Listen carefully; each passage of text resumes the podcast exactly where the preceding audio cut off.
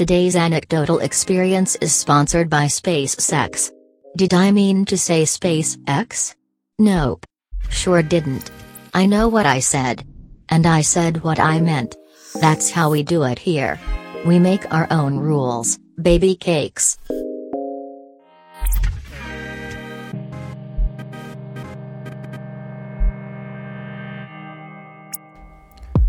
Today on the Anecdotal Experience podcast, I remember one time I recorded this intro like a hundred times. No, maybe not a hundred, but I just was so in my own head about it. The uh, I, I care a lot less now, or maybe I'm just better at it. Today's guest is Tim Mollen. I met Tim doing improv at Second City. Today we learn why Tim does improv at Second City. It's a personal goal of his. I'm spoiling the episode. Uh, I didn't know this information though. He has an interesting story why he came to LA, why he chose to come to LA at the point in his life where he did, and his past. He's uh he's a really interesting guy. So I think you know I know you're gonna enjoy this because we had a ton of fun and kind of learned stuff about ourselves. Man, that makes me sound like an asshole, but I think it's true. Oh, also at the end, there's bonus content. You want to know how to get a cheap apartment in Los Angeles? Psych, you can't. Even if you live in the ghetto, doesn't matter. Let's do this with Tim.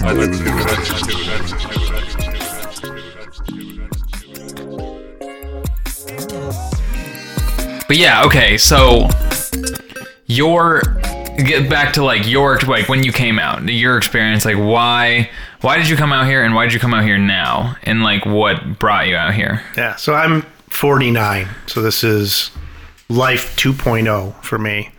Um, Yeah. I had moved out to Chicago many years ago, 25 years ago, and then got. It's, it's. I won't even go into the details, but just life went in a completely different direction, and ended up getting married and moving back to my hometown to be around my parents who are quite a bit older. I'm the youngest of six boys. Wait, you got you moved to Chicago After college, to uh, actually to study with Second City. Okay, so you wanted to do acting and you want to do Yep. improv? Yep. That's or like what did you see your life being? Like SNL or something? Ba- yes, back then I was like, I want to be a performer, I want to be on SNL. That was the dream. Like I grew up even more than SNL. This is before your time, but SCTV. Yeah, sure. So like John Candy, Martin Short, Eugene Levy, Catherine O'Hara. Catherine they're, all- O'Hara, yeah. they're my heroes. Yeah. So life went completely another direction. Uh, lived in the DC area for like 10 years, got married, worked day jobs, um, did a lot of improv there. Um, Wait, so you got mar- Wait, you were in the DC area? yep, for like nine years. Okay, because of your marriage? I went down there because two of my older brothers lived in DC. Okay. So it was just family was there. It was like half the distance of Chicago, so it was closer to home. And convinced myself that well, they've got theater there, and they did somewhat. I did like comedy, sports, and uh, I was in a political sketch comedy troupe called Gross National Product. They, used, Okay. they used to have comedy specials on PBS. I just missed the last of those when I joined, but yeah, I used to play Ross Perot and Janet Reno and Bob Dole and Yeah. Strom Okay. Thurmond. Yeah. so you move like okay, there like I gotta okay. Your life went in a completely different direction in Chicago. Did you meet your wife there? No. Met her in the DC area Oh, through one of the improv troupes that I was in. okay. So you were like, why'd you leave Chicago? Really long story. that I- Okay, that just would be- generally speaking, why did you? Because Chicago obviously like your dream to be in Second City, kind of go that that trajectory. Why did you abandon it? All right. I'll, gi- I'll give you the Cliff Notes version of this Okay, story. that's fine. Yeah. And then I'll explain why I'm hesitant to tell this story. Okay. I moved to Chicago, um, was living with a high school friend of mine, sweetheart friend, uh, Barb Rittinger, great person, still friends to this day, and her college roommates from like Notre Dame. I was crashing on their couch for my first couple of months there. This was 1992. Uh, Bush senior, that recession that cost him the election that fall. Uh, so there were like no jobs. Um, and one day I'm in Barb's apartment in her bathroom. She comes up behind me and is looking at me in the bathroom mirror and is like, "What? What's that on your neck?" And there's this swelling on one side of my neck. I'm like, I've got like a sinus infection. I had been going to um, walk-in clinics and saying, "Hey, I've got this or whatever." They're like, "Here, antibiotics. That's a sinus infection, and send me on my way." So this has gone on for a few months. So, um, meanwhile, I was trying to get into Second City into their conservatory program back then. This is 1992. Yeah. Chris Farley had just been there. Tim Meadows was there. Uh, I saw Stephen Colbert and Steve Carell do stuff. Our teacher Jenna for Conservatory One, I saw her on stage in, Yeah. in Chicago back then. Um, so it took me three auditions to get into the conservatory program. I was finally in, and that was my goal. That's why I moved there was to get into that. And back then it was only a year, not Yeah. this like two year process that I'm in now. It's like, what, are we going to be doing surgery at the end of this Right. two years? Yeah. But anyways, it was a year long process. My parents came out to visit. My mom takes one look at me and this swelling in my neck says, That's not a sinus infection. We're flying you home to see our doctor. So they fly me home and it's Hodgkin's disease. Oh, really? Yeah. Yeah. So I was 22. I was like three weeks into the conservatory program and had to move back to Binghamton. Cancer. Yeah. Okay. Yeah. So in Binghamton, did six months of chemotherapy. I've been in remission now for coming up on 26 years. Um, so beat that. But then now, when I was done with that, it, for a 22 year old, it was just a big shift in mentality. How long like were you undergoing like treatment for? Six months of chemo. Okay, so now now you're like, what? Now what? Yeah, and just felt mortal. You know, like a year earlier, going out to Chicago, I had army duffel bags and was on a train. Was just like, I'm gonna go be on Saturday. You know, I'm gonna go conquer the world. Sure. And now it's like I'm 22. I have no health insurance and I have cancer. Now what am I gonna do? so, Second City had been cool about. It. They're like, come back out and you can start right back up again Yeah.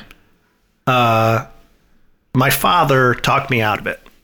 He was like, well, he was never really on board with my old creative lifestyle, anyways. He's Okay. an old, you know, he child of the Depression, Yes, Yeah. World War II. Uh, he's an engineer. Yeah. I'm the youngest of six boys, so he's just by the business. He's an old school guy, so he just never understood my artistic stuff. So he convinced me. He was like, "Look, they've got theater in Washington D.C. It's half the distance that Chicago is, and you've got two older brothers in D.C. that you wouldn't have in Chicago. Yeah. So you can get back and forth. You don't have a car." So I was like, before I gave up on Chicago, I was like, "All right, let me try one more thing." So I applied for grad school programs in directing, thinking I'd be a snap to get in because I was a summa cum laude theater major Okay. uh, at SUNY Oswego. So I thought grades would be the thing to get me in. It wasn't. So I applied to three grad school programs, all in Chicago, and scheduled the interviews and auditions. Still not sure why you have to audition for a directing program, but pardon me. So scheduled the three auditions and interviews for the same day in Chicago. Flew out there, stayed with my friend Barb again in Yeah. the same apartment. Get up the big day the, that morning, go into the same bathroom, look in the same mirror, chicken pox Chicken pox. that day. Yep, How bad of an outbreak? bad. It was on my face. So I didn't actually no, it wasn't on my face because I wouldn't even have gone to the auditions if that happened. But, but no, I felt terrible. Um, so, anyways, obviously, I didn't do well on my interviews and auditions. is she? Oh yeah, Just uncomfortable. yeah. I probably caused like an outbreak because I, if I'd been home, I would have immediately gone to the doctor and gotten on, you know, the antiviral things Sure. that they could do to. I got on a plane and flew back with ch- chicken pox. I was like typhoid Timmy. Oh yeah, dude. That's like I heard it's really bad getting it as a Yeah, as an adult. yeah. Yep.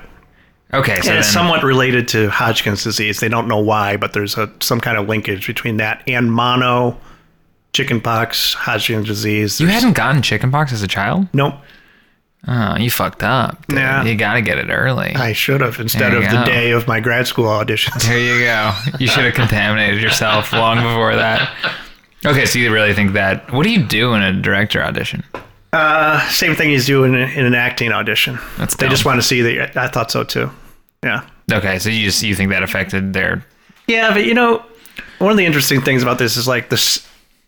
I've learned over the years that we we create these stories for ourselves Sure. that explain things, and it's just a little too pat an answer to say, "Well, I got chicken pox and I so I messed up that day, Yeah. so I had to go." And, you know, I had I applied to five schools. I could have reapplied. I still could have moved back there, but it felt at the time as though God or the universe or whatever was saying, "Get out of Chicago." yeah. you're not supposed to be here.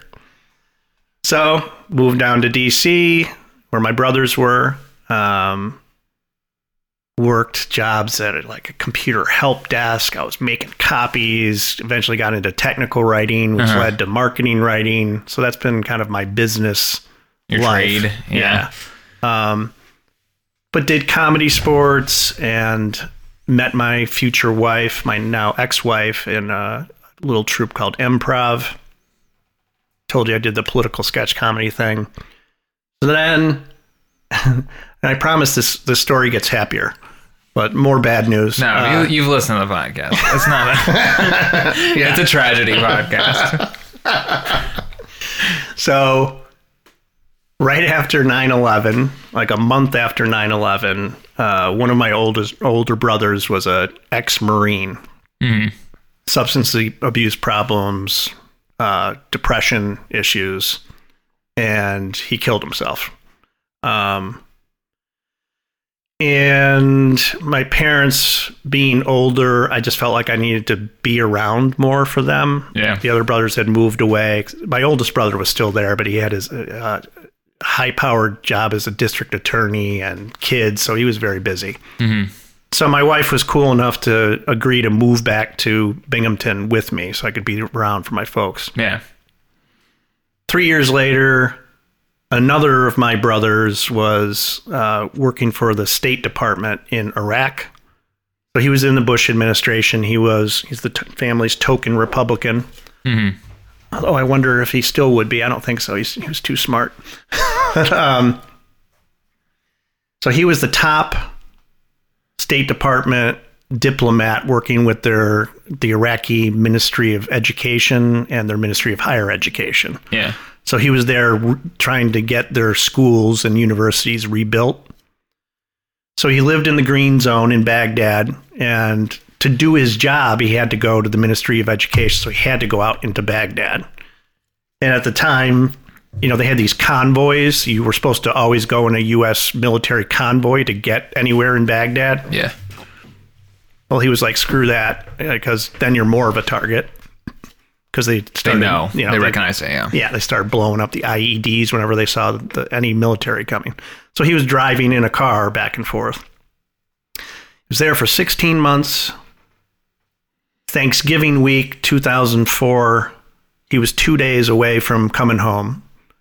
His last, very last trip outside the green zone uh, was his. He went to the Ministry of Education for a little farewell party they had for him, and they gave him some nice artwork and stuff that he had in his car. So on his way b- back from work, back to the green zone for the last time, he was assassinated, shot in his car.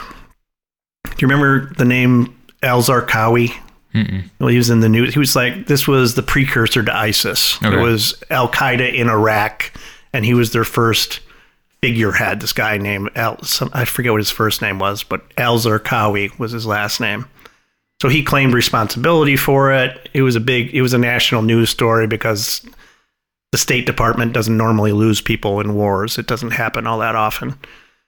So the Tom Brokaw had a story about it. Um, NBC News came to my house and invent, interviewed my parents.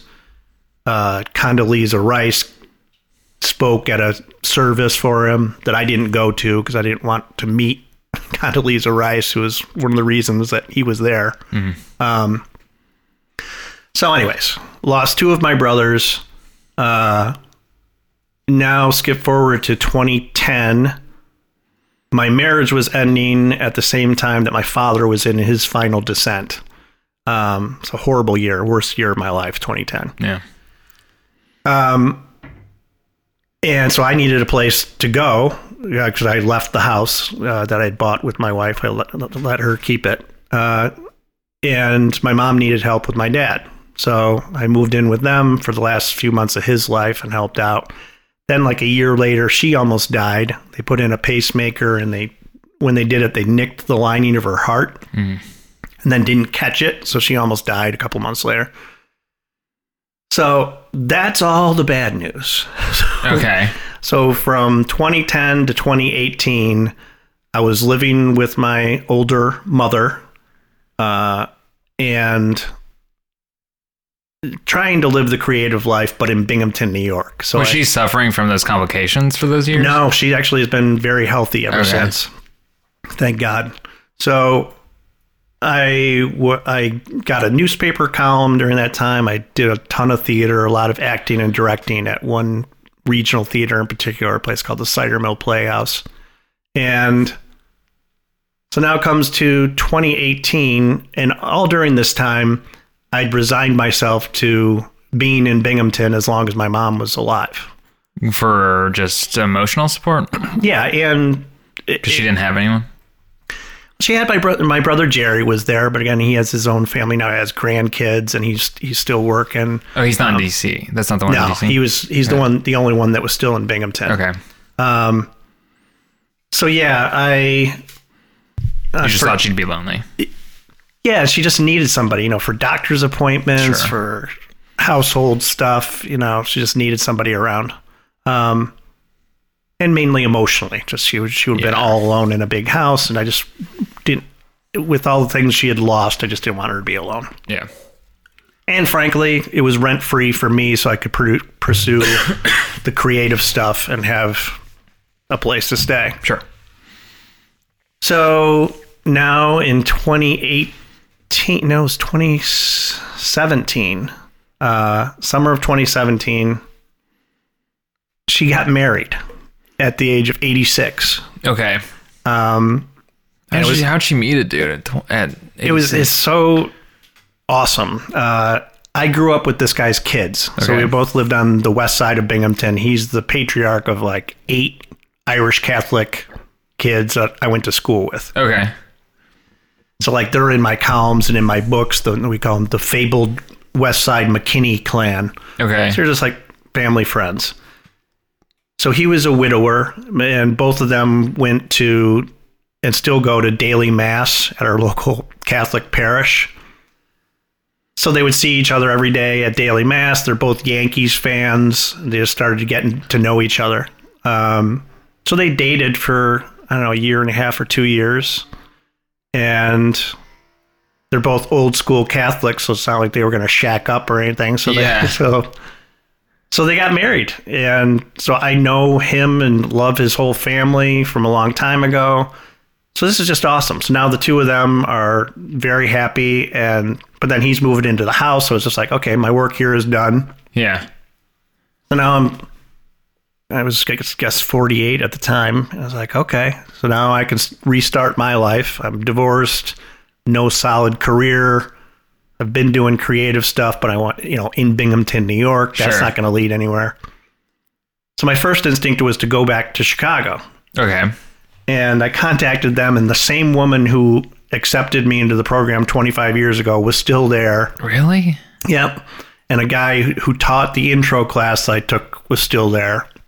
Um, so I wrote to them, and they're like, "Yeah, you can come back here and do it." And then my goals have shifted so much. So back then, I wanted to be an actor and performer, but Yeah. now I'm more a lot more of a writer. Um, so then I found out that Second City Hollywood has the conservatory program too. Yeah. So I was like, well, I might as well go somewhere A where the weather's a lot better. and most most importantly, go somewhere where the jobs are for writing and entertainment. So Yeah. so I moved out here basically with two goals. The more immediate one was to just finish up this thing I started 25 years ago and just get back into The Second, Second City, and finish it Okay. Um, because it had bothered me for 25 years. It was just a regret. You know, I thought I'd never follow Oh, that to its interesting. conclusion. I didn't Yeah. realize it was like a deeply personal. Yeah, in which it, it, that's why I was hesitant to get into this because I don't. I haven't told anybody, any of my as a fellow students at Second City, why I'm doing this and why it's so Important. important to Yeah. me. Um, part of that's not to not jinx it. Like I have one more audition coming up at the end of this next term. Yeah. And if I don't get in, if I don't make it into grad revue, I'm going to be Pretty butthurt. crushed. Yeah. And you don't want people all around be like, oh, Yeah. Baby. Yeah. Yeah. Yeah. Yeah. I think I'm going to get in, I think you'll be fine. but uh, I'll be very relieved when that audition is passed. Yeah. So that'll be a major life goal done. But meanwhile, I'm tr- I'm uh, pursuing acting and writing. Writing is more what I want to do long term. But oddly, I'm having a little bit of early success in just small things acting wise. So that's been picking up recently. Yeah. Go with what's like whatever's working, dude. Yeah. Yeah. So sorry for that long, sad tale. No, dude, that's yeah, that's part of your life, and I think that's mainly what like people find. That's what I find interesting, you know, because when I met, you know, when I met you and I heard your story about, you know, your mom getting married and that kind of like freeing you up to go pursue what Yeah. you want to do. Like that's I don't know how how have you. So you've been here. You're coming up on a year. Um, I guess what a couple of things like obviously with like your goals that you set and what you see. What's your like what what do you want your life to be? And then also like socially, like finding friends and getting assimilated and like building your life out here. Like how has that been for you?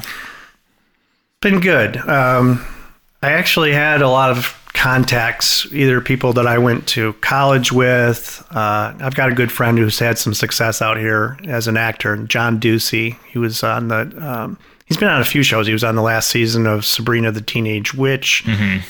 He was the Jonas Brothers' dad on their TV show. Oh, tight. So he's he's done some cool stuff. So he's out here. I've gotten to be friends with his wife. Friends of mine from the theater department at SUNY Oswego. There's people I know from the comedy scene in DC uh, that I've reconnected with, um, and other people that just know people that I know. Yeah. That people put me in touch. So I've had a lot of great lunches and drinks and stuff with this person over there and this person over there. Yeah. I haven't been able to kind of coalesce it into a group to hang out with. Um, it's just hard to get together with people in this sprawling an area and everybody's doing a million different things. It's like you really have to plan. It takes so. I've been out here a year and I friends. haven't I haven't even gotten through my list of people that I want to be in touch with Right. after a year. and like connecting it that's the that's the tough thing and that's the nice thing about taking improv classes because obviously like like we were kind of saying like you're saying it takes like two years to get through the program and all that stuff Yeah. like it does there's part of me i was watching bojack horseman last night and they were making fun of like improv and like the levels of improv and stuff Yeah. and i agree like i do think in a large extent, it is kind of bullshit and it is a little bit embarrassing taking improv classes. Yeah. Because you're just like kind of paying to be wacky and like Yeah. teaching you is kind of dumb. But I've taught. I've. This is the other reason I went, didn't want to get into it with the other students. I've taught improv for years. sure, yeah. I've taught like 12 classes in introductory and intermediate improv. Yeah.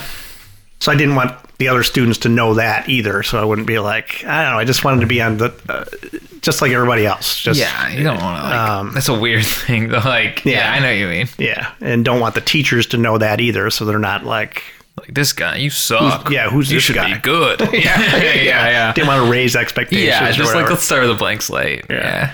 Um, I forget where we were. What did you want? What was the question? Oh, yeah. Well, one thing I was gonna bring up was the fact that you know it seems kind of dumb, like taking improv classes. Um, but at the same time, it is a good way to make friends Yeah. and then also make a community of friends that are all going to be at the same place. Yeah. Because, like you said, it's hard to like connect to your friends and be like, you should become friends with them so we can all hang out. Because Yeah, so then we had a structure of you're seeing these people every week for at Right. least seven weeks, and then if you take another class, so yeah, we've got, and there's been really cool people in our class that we Yeah. it's where a, a talented group of people has gotten together. Yeah. Um, so that's why I've been.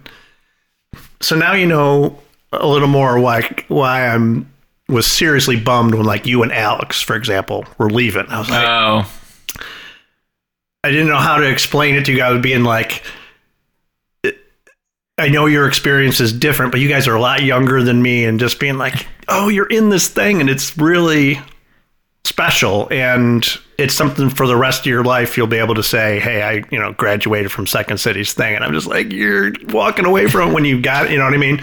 So for me, I it was yes, but you're putting it through your own lens. Totally. You know, yeah, um, and I understand that. But for me, I was, you know, I'm still might, you know, continue. But for the time being, I'm like, my main goal with Second City was to really challenge myself and then also make friends.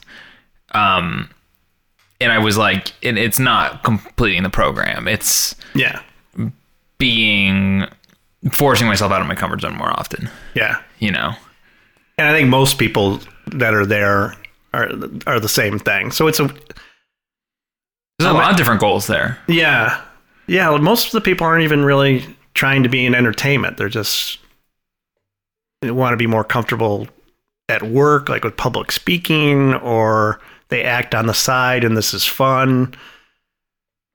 There's some people like Nancy who's really good and she's she's pursuing acting pretty much full time and having some success. Nancy Nazari. Yeah, the, the people I don't understand, um, in uh, most people will understand what an improv class is. So you have like seven classes per session, and I think you can miss two. The people that are like missing two Yeah. just because they can.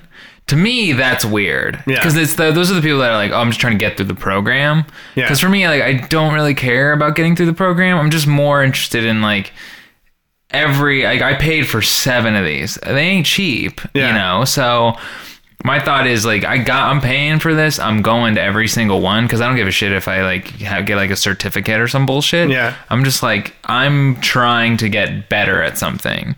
So I came in there with kind of an attitude because another reason why it was good I didn't tell people what my background was because I was like I've been teach I've performed improv for years I've taught it you know I don't really need I, I was telling myself a year ago I don't really need any more training in improv like I don't even totally love it anymore Sure. performing it but as soon as I started taking class I was like oh my god I am rusty yeah, and yes, I do need more training, and I have gotten better. And it got me over. We've talked about this before. The you and I both hate, I think, musical improv stuff. oh the it's my nightmare. yeah, it's my making up a song. So Yeah. I, that was always my Achilles heel. Like I love music, but I'm not a musical person, so making up rhymes and stuff was just terrifying to me. Yeah, Um, well, we had a couple of instructors who came in who were musical directors at Second City, and it got through to me finally of just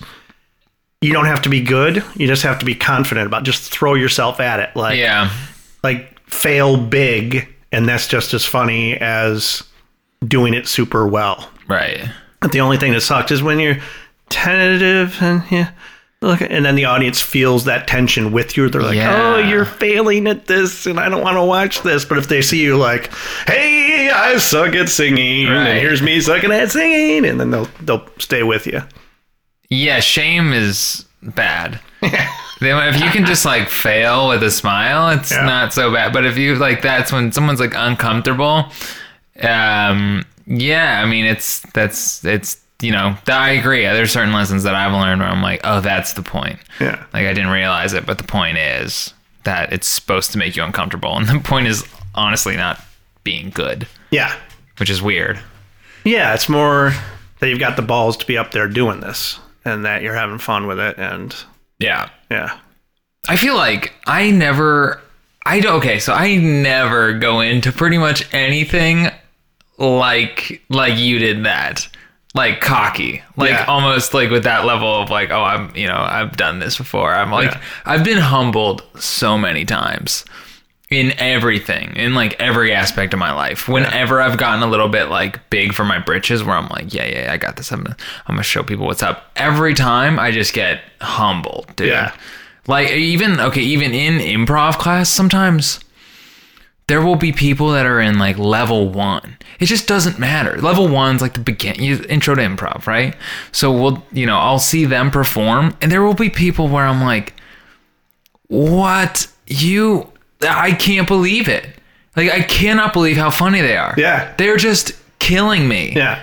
And I'm like, these are level and also they'll do um they'll do one thing okay, to get like in the weeds on improv, there's some like quick game type improv stuff where it's um you gotta almost write jokes on the spot. It's less Yeah. situational. You're writing jokes on the spot, which I find 185. And I Sure, that game. yeah. It's stupid, like puns and Yeah, you gotta like you basically write your own punchline. You write a punchline in nanoseconds. Yeah. Which is crazy to me, and I find extremely difficult and also extremely nerve wracking. yeah, And I'll watch these people. They're in level one. They've been doing it for like three weeks. They've done like done nine hours of classes.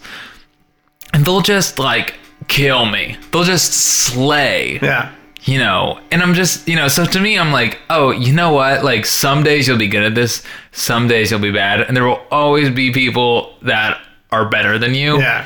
and naturally and then also other people that are better because they've done it you know When, when I've taught improv, I've told my students at the first class, I'm like, I'll tell you a little secret here.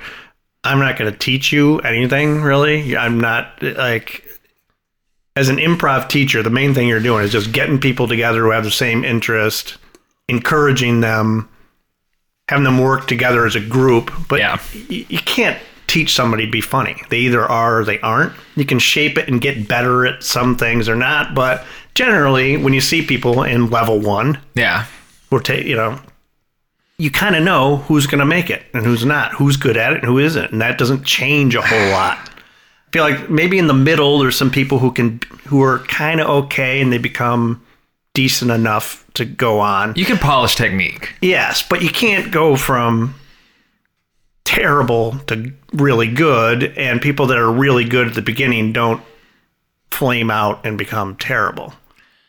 Yeah, there's uh it's like it's okay, it's very similar to sports in that way, and especially like basketball where I've seen people start where I'm like, "Oh, they don't know how to do this, but there's a lot of potential there." Yeah. You know? Cuz I've seen that with people that I've had classes with where I'm like, "Oh, somewhere in there there's like this guy's really funny, but he just doesn't know mechanically how to perform." Yeah. Yeah. Um, yeah, it is interesting to see that because I do agree. There are some people where I'm like, you don't, you're not. Oh man, it sounds so shitty to say, but I'm not saying about anyone specifically. But um, there are people where I'm like, you're just not. And it's not funny. Isn't even the word. There are some people that I'm just like, you don't. You're not interesting to watch. This isn't this isn't your thing. Yeah, and it's it's like so. Then there are certain people. Oh man, And it doesn't and in the big picture, it doesn't matter. It's like I you know, you and I aren't good at badminton or we're not good at with directions or something. It's it's it doesn't have anything to say about people as a person. It's a very specific niche thing to be good at improv. Or I think just performing somebody- in general, though. Yeah, yeah. But I do think it does extend. I don't know, man. I think it does extend outside of performance, though. There's certain, it's conversationally. Yeah. Some people, I'm like, oh, you're just not. Uh, you're just not. Some people are, are though. Yeah, I don't know. Uh, I mean, it, it can't. It, it just depends. Well, that comes. I think this is, might be part of where you're going with this. That, and it's a pet peeve of mine. Like on a first date or meeting somebody, any kind of social situation, just anybody who just me, me, me, me, me, me, me, me, me, me, me, me, me, me, me, me, me, and never says, "And you." yeah. And that happens in improv too. You can just tell people that, um, because there are people who are very funny but who suck at improv because they don't, they just never listen. They're just not there to yeah, be in a scene with somebody else. They're in there to just go out and it's, it's hit my a punchline. show. Yeah, here I am. Aren't I funny? And then those people are just like, just go away. Yeah, the, those I think usually those are the people that I'm talking about where I'm like, oh yeah, you know you're funny, you've got potential, but you just don't know how to do this right. Yeah. yeah. yeah, That's man. I don't know. Yeah, I, I can't I can't put a finger on it, but there's certain certain people that are just. I and I've, I think I've said this before on the podcast, but uh, Peter Fluitt, he was my improv teacher the second time I've been out here. The first one I had, um, he performs with a group called Heyday, which definitely they're hilarious. If you're in Heard you- LA, heard you talk about them. yeah, if you're in LA, they perform uh, at Second City, and you should definitely go see them. But this guy, he's definitely like. I can tell in this group, he is he kind of wants to be a role player, and he's very comfortable being the role player, um, and being okay, like being okay with like, oh, I'm not going to get like huge laughs, but maybe I will. But I'm definitely going to adapt to whatever's So he's more like, I'm going to be a team player, and the scene is the thing. Yeah, not but in, me, right? Yeah, but in some event, he might be like, "Oh, well, this is my scene, and I'm going to be that." I'm Yeah. fine with that. But he's definitely very aware of the cohesiveness of the show and of the group. Yeah, Um, but when he's on, and I don't, I can't even explain this. When he's on stage, I just anything. Sometimes I'll have a hard time hearing what they're saying because there's no mics. But just I'll see him say something, and I'll just like hear the cadence, and I'll just start laughing.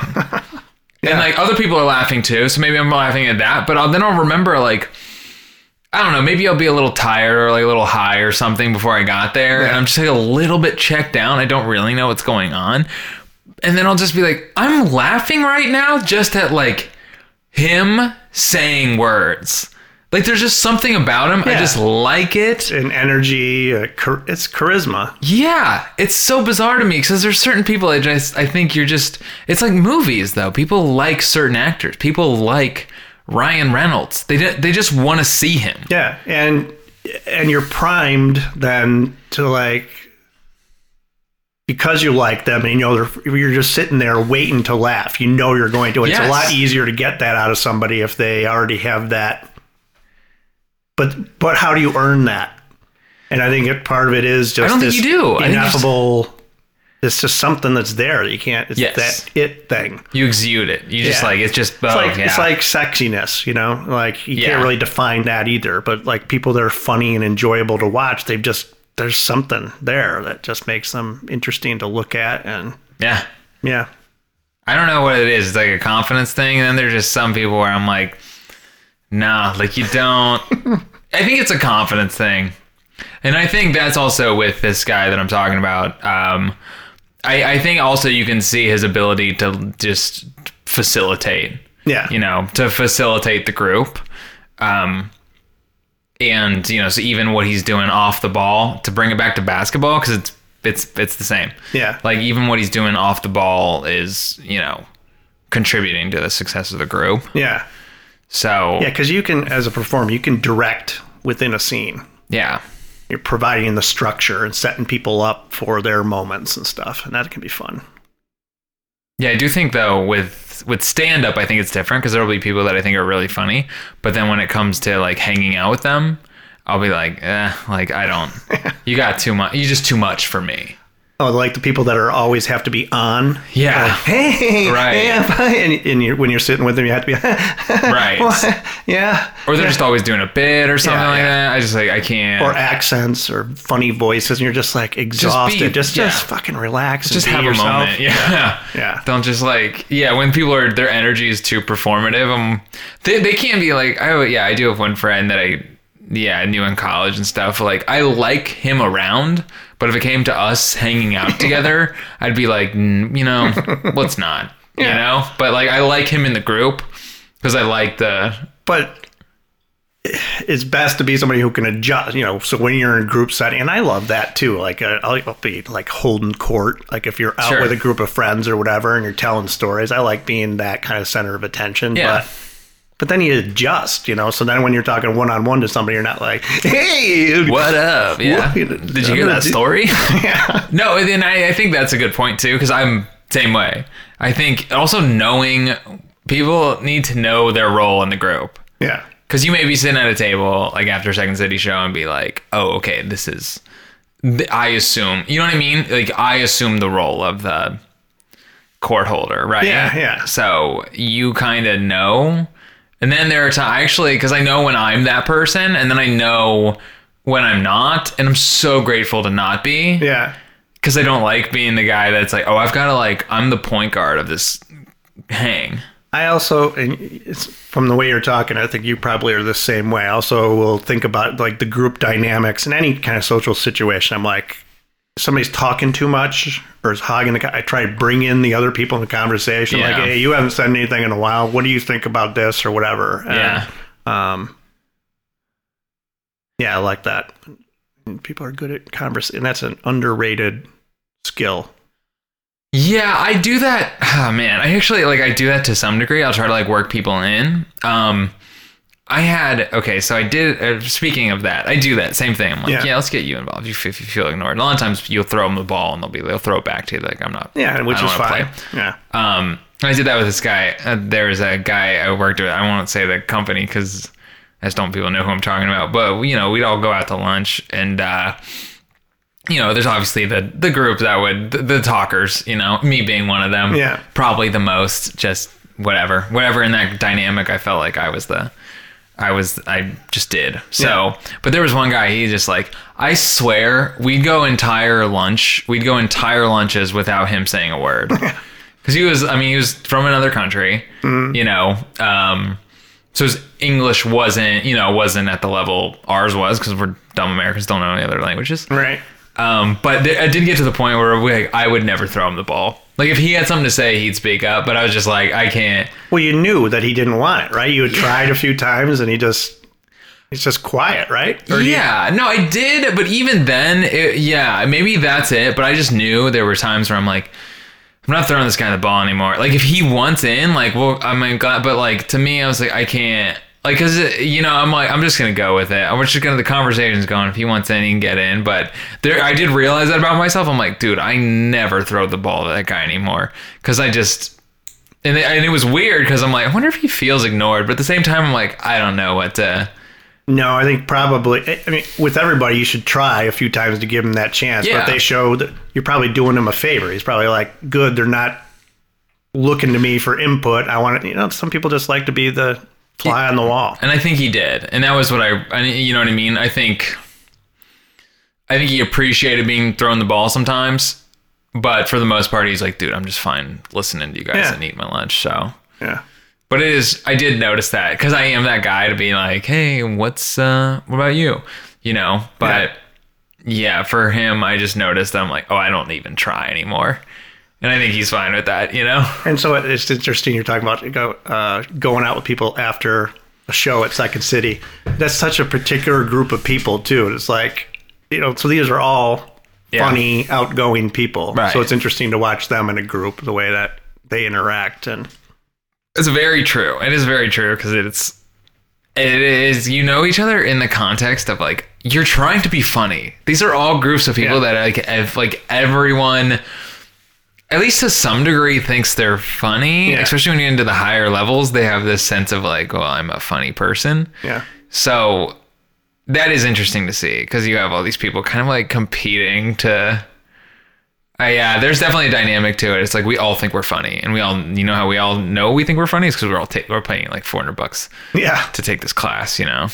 Yeah, so I just kind I I sit back more in that environment because it's kind of what you're saying is it's a given, you know. Okay, you're fun. You don't need to prove to me that you're funny. I want to know: Are you a cool person? Are you a nice person? Are we gonna, you know? Yeah, and I do actually. I find myself throw, I like throwing the ball to the people that I want to hear talk more, like the people that I know in class that I'm just like, dude, they are. I just want them to talk. There's a, I mean, um, yeah, there's a, ki- yeah, I don't, I don't know, I don't want to say names, but there's one guy in particular I just thought was so funny. So I'm always like, dude, just get this guy talking. Let's just get him going. I'll sit back and drink my drink and That's just a hear. compliment. You can say who it is. Yeah, Ian Salazar. Yeah. People don't know him, but yeah, they're just. I'm like, this guy, like, let's just hear what he's got to say. Yeah. Like, fuck whatever I'm about the Yeah. bullshit I'm about to talk about. I'm like, Yeah, I'm hoping he. I, I would love to be in grad revue with him. Yeah, because he's he's got so the funny. leading man thing going, but he's super creative. yeah, Yeah, yeah, just like, yeah. So and I'm also telling him I want to write something where he's Liam Neeson. He's, I think he looks exactly like a young Liam Neeson. oh really? Yeah, Yeah, has a particular set of skills. yeah. I don't know. Yeah. No, he's Sorry, yeah, he's great. podcast listeners, we're talking about Yeah, somebody you up. can't Facebook, see. Up. Yeah. Uh, yeah. No, it's uh, yeah, definitely been a good at least environment to like meet people that are Yeah. weird in the same way. So Are you still? Do you still hang out with Alex? Mm-hmm. I mean, he's. I was so bummed that he. I mean, he's hilarious. Like, I think he may be the best person that's been in the classes so far with us. Where I'm just like, every time he gets up there, he, he cracks me up. he's talent. I just did. All if he's listening yeah. yeah, I think he's a riot. Yeah. Um. Well, cool, man. I guess they usually wrap it up like with um, like kind of like advice.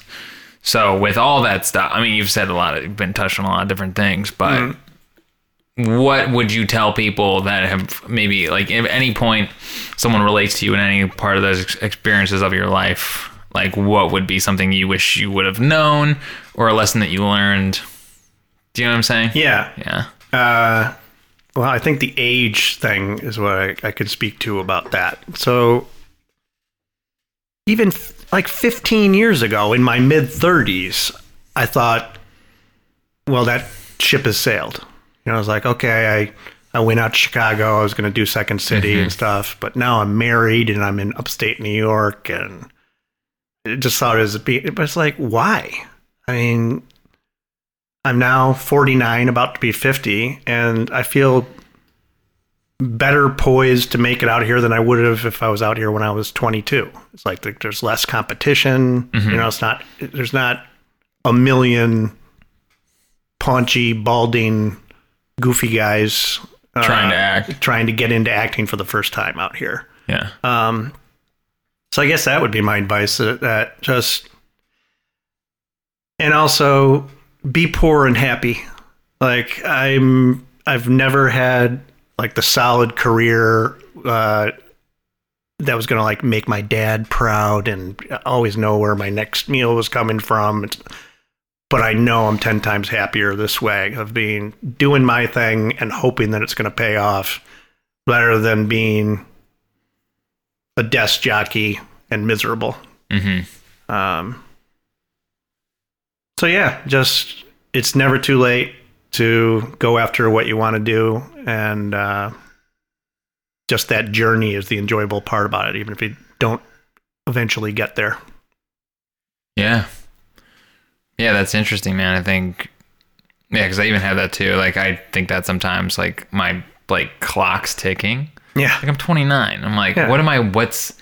I'm gonna be alive for like 50 more years. yeah, Like, too much time. yeah, It's way too much time to fill. You know. So like, relax. yeah.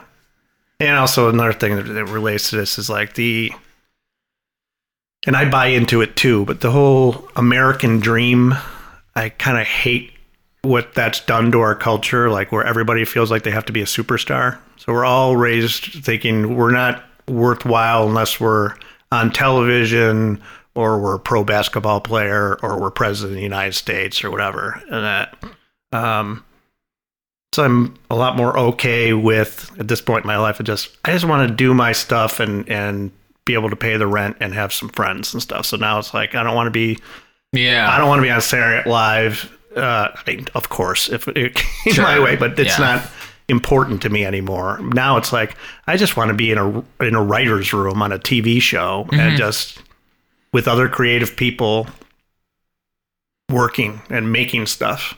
yeah. Um, and that that's that alone is awesome, or whatever people want to do. But just trying to get people away from if I'm not a superstar, I'm nothing. Yeah. Well, yeah, I think a lot of times people attach their what they want to be and their aspirations to their ego. Yeah. And that's kind of when you run into that sort of like it's either I'm on SNL and on movies and stuff or I'm a failure. Yeah, and in most, you know, the vast majority of us aren't going to do those things, but the vast majority of us can live a good life where we're good to people and have family and friends, and Be happy. and that's a huge accomplishment just to be a good person.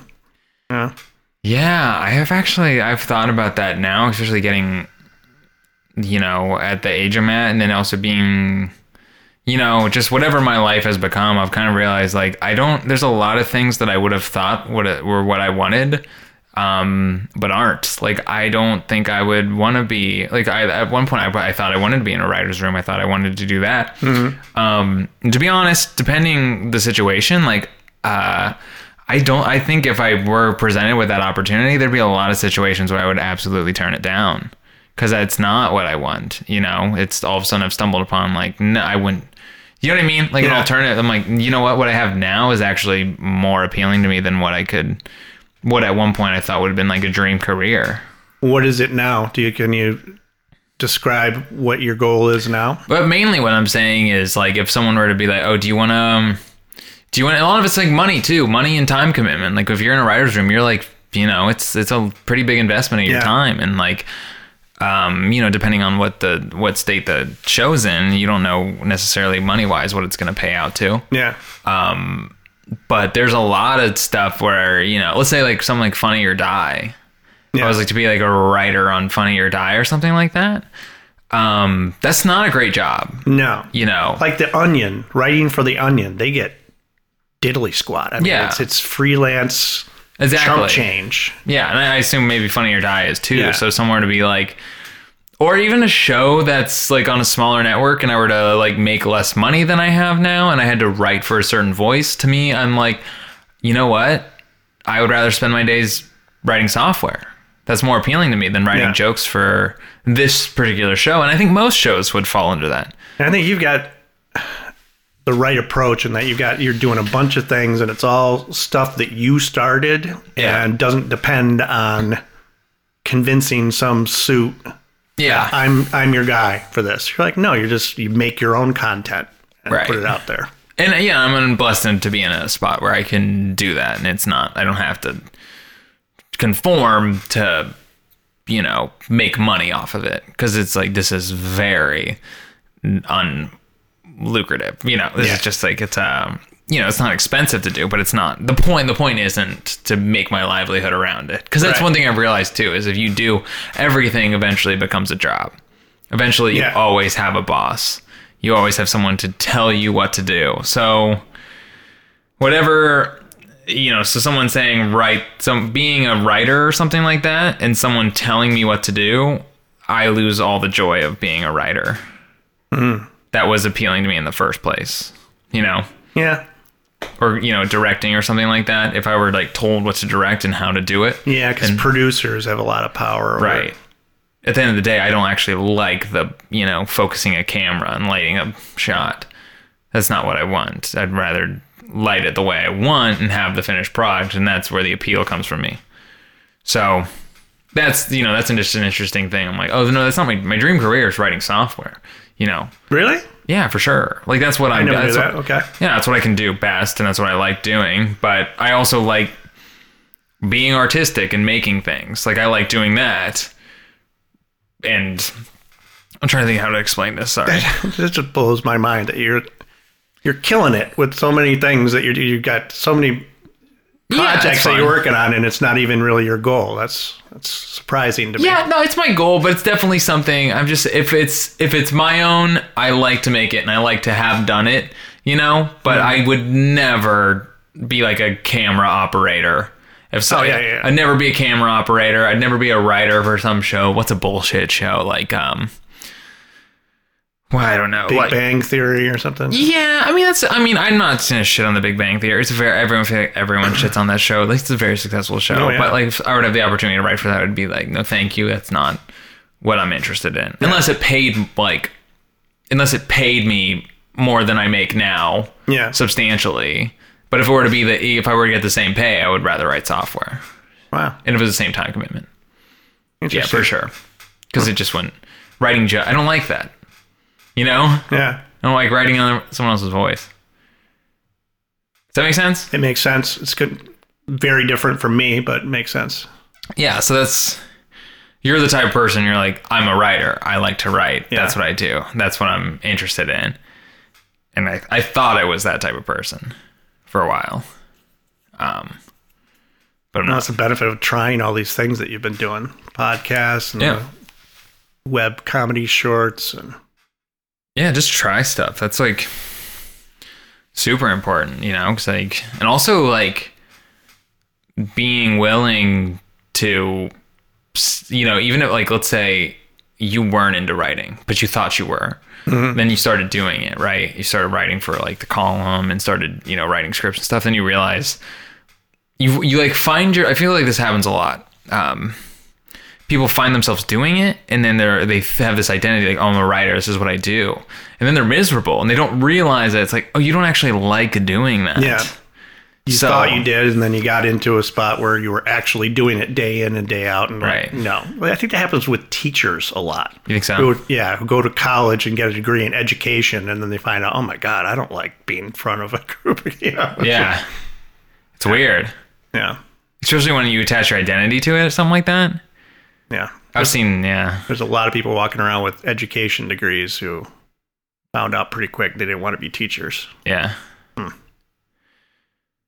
Yeah. All right anything else? Nope. Thanks All for having me, Joey. yeah. Say goodbye everyone. It's a thing. Goodbye, everybody. all right cool. Peace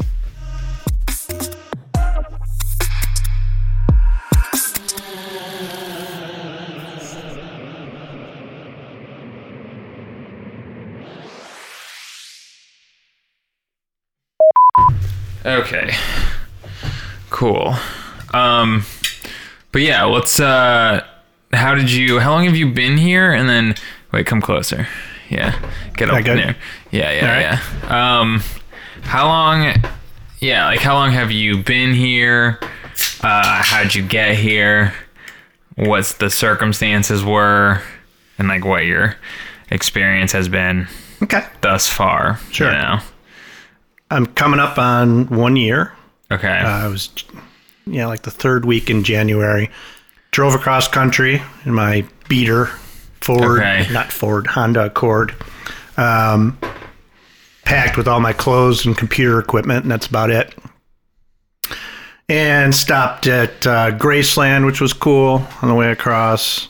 Um, also got to go to Beale Street, and uh, it just happened to be the International Blues Festival the weekend that I was there. Is that Memphis? Yeah. Okay. Yeah, and that was awesome. Um, so there were acts from all, blues acts from all over the world playing in every bar up and down the street, and it was amazing. So then I got out here and picked the wrong neighborhood, money wise. Okay, wait. Downtown. All right. Explain. All right, because I did. I mean, we pretty much did the same thing. 'cause I, you know, I had to, but I had to get a place before I could see a place. Yep. And all, and it's like it sucks, but it's like I gotta just pull the trigger. So okay, I. I think I, I mean, I think I did better than you. It doesn't take much. No, and I didn't do well. Uh, I just got to play. I was just like, I don't know. I'm just gonna pull the trigger on this place. So I looked for like a sh- like I looked for a shitty neighborhood. Yeah. Um. What? Okay. And I I did I did you know as good as I could possibly do. What was your thought process? Because you you I I feel like you did a strange. Yeah. Just, uh, how'd you get downtown? I started started smart in that um, I had for previous year or two had been signed up with this site called TrustedHouseSitters.com. Mm-hmm. So you go through, they do a criminal background check, and you get references and stuff, and then you can go stay for free in cool places and just water people's plants or feed their cats or watch their house, and you get to stay there for free. So like- Okay. so like I did that in Bonita Springs, Florida. I was driving a, a Lexus around town for two weeks, staying in this luxury condo, oh, sick. just so I could take care of their two Siamese cats. So when I knew I was wanted to move out here, I looked for house sitting gigs in LA and got one in Los Feliz. Um, came out, did that, checked out neighborhoods then, Oh, very smart. It- well, then it turns really stupid. Okay. So then I go back home and I'm looking for places online like Craigslist. Wait, you went back to New York? Yeah. Yeah. I came out here just to house sit for two weeks and then went back home. Okay. Um, yeah, I wanted to do the the trip out here to just kind of check out the area, get Sure. the lay of the land. So then I go back home and I'm looking through like Craigslist uh, at housing ads, and talk about a rookie mistake. I almost I almost made a worse mistake of getting a place sight unseen that just looked awesome on Craigslist. All the pictures and everything it just sounded perfect. But you're just- in New York looking Yeah. for a place in LA. Yeah. Okay. so they insisted that I come out and look at it, and I was kind of annoyed at that. But thank God they did because I came out and it was MacArthur Park, which is a shitty neighborhood, That's where I was. Yeah. Almost. Yeah. yeah. and like that park is so lame. it's they got the like two scraggly trees, and it's Oh, just- dude, and it's, it's an ugly, it's ugly utter park. chaos all the time Yeah. too. There's like, I mean, it's a huge homeless encampment, dude. Yeah. Yeah, and cakes left out in the rain. yeah, cakes and yeah, dude, it's nasty. Anyway, what was okay? Wait, so they wanted you to come out and see it? Yeah, Wait, they wanted you to fly out there? yeah, and I did. You flew out there just to go see it? Yes. I really wanted this place and thought it was great and thought I'd be signing a lease. But then I come out and it's the place was really cool, but it was connected to a doctor's office where the doctor said um, the climate stuff is controlled by his office. So basically, I would have no control over the heat or air conditioning. Okay. And he mentioned that the guy upstairs is really sensitive to noise, so he doesn't want loud music. And I, you know, I'm not a crazy partier, but I like to play my music and Yeah. whatever. So I was like, yeah, this isn't going to work. So now I'm out here and I've spent another, you know, 700 bucks or whatever Yeah. to, to get back and forth. And I was just determined now. I was like, all right, I'm going to sign a lease before I go home. Okay. And this was Thanksgiving week. So I changed my flight back, took a penalty or whatever on the ticket, and missed Thanksgiving with my family back home so Yeah. that I could just look around some more. Then I'm in an Uber going around to different places to look at and met this cool person, Sheba, if you listen to this, hello. Uh, cool person. She, I was in an Uber. She was talking to the driver I mentioned she was in the same situation looking for places. So she was like, you should look for buildings that are um, new where they're offering sweet deals because they're just trying to fill up Right. the building. So she gave a name of a couple places downtown to check out. And afterwards, I found out she got a much better deal than me because she was smarter. But I took the first place that I saw and liked. I was- Really? yeah. So it was brand new building, you know, like a, less than a year old Yeah. great amenities, which I then found out, you know, I'm not, I never even really used them. Right, Who goes yeah. down to like the courtyard and plays ping pong and barbecues on the grill? that's what I'm. Yeah, I always think that, and then I'm like, I when I was looking for places to like at condos and stuff, I was I knew I'm like never gonna use that, Yeah. never gonna use that. Don't factor that in your decision to get this because you're never gonna use it. Yeah. yeah, like I never set foot in the 24 hour gym. You know, No. Like, yeah. Yeah. Unless it was it bad. No, no, it was just I'm not a gym guy. Okay. Yeah. so know yourself. Yeah, exactly. so made that mistake. Boy, this is a boring tangent to have gone off on because housing is like the most boring part No, about I think being it's out here. no. I think it's interesting. Well, no, everyone. No, it's not. I disagree because everyone asks me, like people I knew in Cincinnati, they're like, oh yeah, they want to ask about like housing, like what are your housing tips and stuff like that, and they want to. They find uh, people find this interesting. I know Okay. I do, but my main tip is like they're like, well, what's like the trick? Like, what's like? I'm like, dude, there is no trick. There isn't. Like, you come out here and you're going to pay a lot of money Yeah. to live, and you have but this, to. but, but now I've been smarter, so so I got into that situation. And Yeah. I also, I also, when I signed the lease, I was worried about at the end of the year that I'd want to stay there and they would jack up the rent, which I'm sure they would have. Um, so I asked for the longest lease they had available, Oh, like yeah. 15 months. I was like, great, do that. So then I get out here, I'm paying $2,500 a month plus utilities. Right. So that's another like two or three hundred dollars. Then and it was a the sweet deal that I got was the first six weeks free and a year free parking. And Okay. parking is normally 150 bucks. Yeah. So as I got into it though and just found out I could live a lot cheaper than this Yeah. and running out of my savings, uh, I then put ads on Facebook Marketplace, which I didn't even know existed, Yeah. and uh, Craigslist for somebody to take over my lease. Yeah. So my building wouldn't let me out of it without paying like a ten thousand dollar penalty. So that made that unfeasible. Right. So got somebody to take over my lease uh, after a couple of months of trying. So I got out a few months early, well, like five months early, Yeah. Um, and just moved to Van Nuys. It's very nice, California. Yeah. It's Um, affordable. Yeah. Guest house, nice lady who's a fellow actor and comedian. She's a, she's a cool person. Um, Less one 100. third the space, like 200 square feet. Yeah. But I don't, I don't really need much more than that. Like my old place, I was, it was ridiculous. I was living in an episode of Cribs and unemployed. Really. And I was like, this is just stupid. Yeah. So now it's just like a, it's like a glorified dorm room, you know? Yeah, that's what I had. I did realize. Okay, my um, my experience with that was I was the same. I like I, I forget what mine was. It wasn't a lot of space, but it was good. It was like what I need. It was all I needed. Um, but comparing it to here, dude, I am happy here. I don't know what it was, but that place. I don't know Tell people, tell us where you were, where you were and where you are now. Okay, so I was in a I was in a studio in okay things all right little things here's okay if you want housing tips here's a housing tip there's little things that you don't think about you don't think about you're like oh I can sacrifice this I can do that that's fine that's not a big deal I can cut some cost here if I'm willing to park on the street and not have a designated parking spot uh, also have- Laundry.